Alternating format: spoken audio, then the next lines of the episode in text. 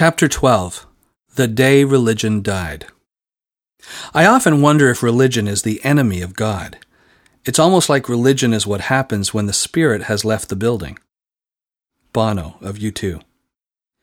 We cannot escape the fact that Jesus saw his own death on a Roman cross as the center of his mission. This leads us to ask what precisely happened on the cross to make it the single most significant event in history, at least from the point of view of Jesus and his earliest followers. If we look beyond the nails, the wood, and the blood, what do we see? It seems absurd that the public execution of a Jewish peasant some 2,000 years ago should have any bearing on our spiritual lives today. Certainly, the cross has become a symbol of faith for many people around the world, but it is a strange symbol for any spiritual group to make their own. The Buddhists have the lotus flower. Our Jewish friends use the Star of David. Islam is, at least in West Asia, symbolized by a crescent moon. Why would Christians use what is basically a symbol of ancient, agonizing capital punishment as their rallying sign? I wonder if Jesus had come in our time instead, would Christians be using an electric chair or syringe for lethal injection as our spiritual symbol of choice? Oh, that would be interesting. We would adorn our church buildings with electric chairs and wear smaller versions around our necks. Some would prefer silver electric chairs, some gold. Some would like the old rugged electric chair version, made out of wood, complete with leather straps and metal plates. Of course, Catholics and Protestants would find new ways to argue over their symbol usage, since Catholics would actually have the figure of a person sitting in their electric chairs, and Protestants would keep theirs empty. Such morbid musings raise the question of why Christians began to use the cross as a symbol of their faith. They not only drew, painted, and engraved the cross as a pictorial symbol of their faith, but they also made the sign of the cross on themselves regularly. They could have chosen a manger or a shepherd's staff or a stone like the one that rolled away from his empty tomb.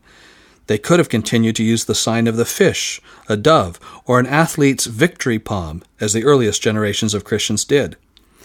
We must ask ourselves how it is possible that the early Christians could think of the crucifixion of their Messiah as good news, the meaning of gospel. How did the first generations of Christians take the most horrific event in history and turn it into a good news message? On the surface, the crucifixion of Jesus looks like a photographic negative. The dark is light, death is life, and a Jewish prisoner of Rome is offering everyone else freedom.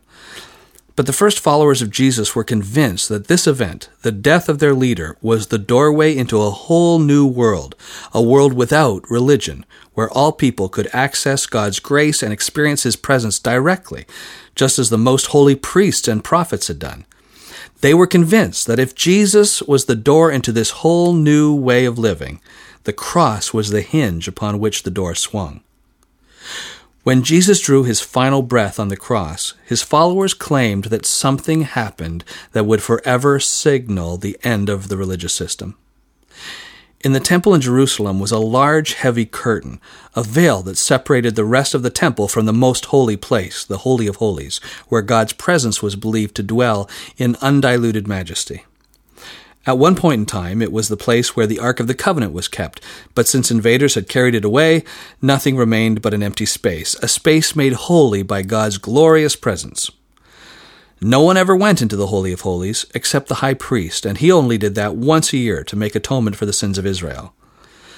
Nothing could better symbolize the dividing line between the sacred and the profane, the holy and the mundane, than the veil of the temple it was a line drawn in the sand, with God on one side and everyone else on the other.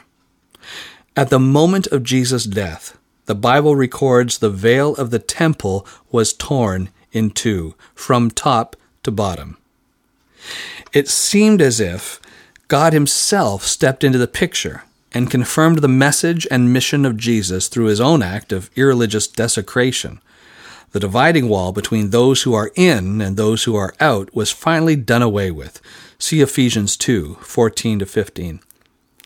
We no longer need to imagine that God dwells in special places like sanctuaries, church buildings, temples, or tabernacles. The final sacrifice has been offered. It's time to move along. The show is over. God has left the building.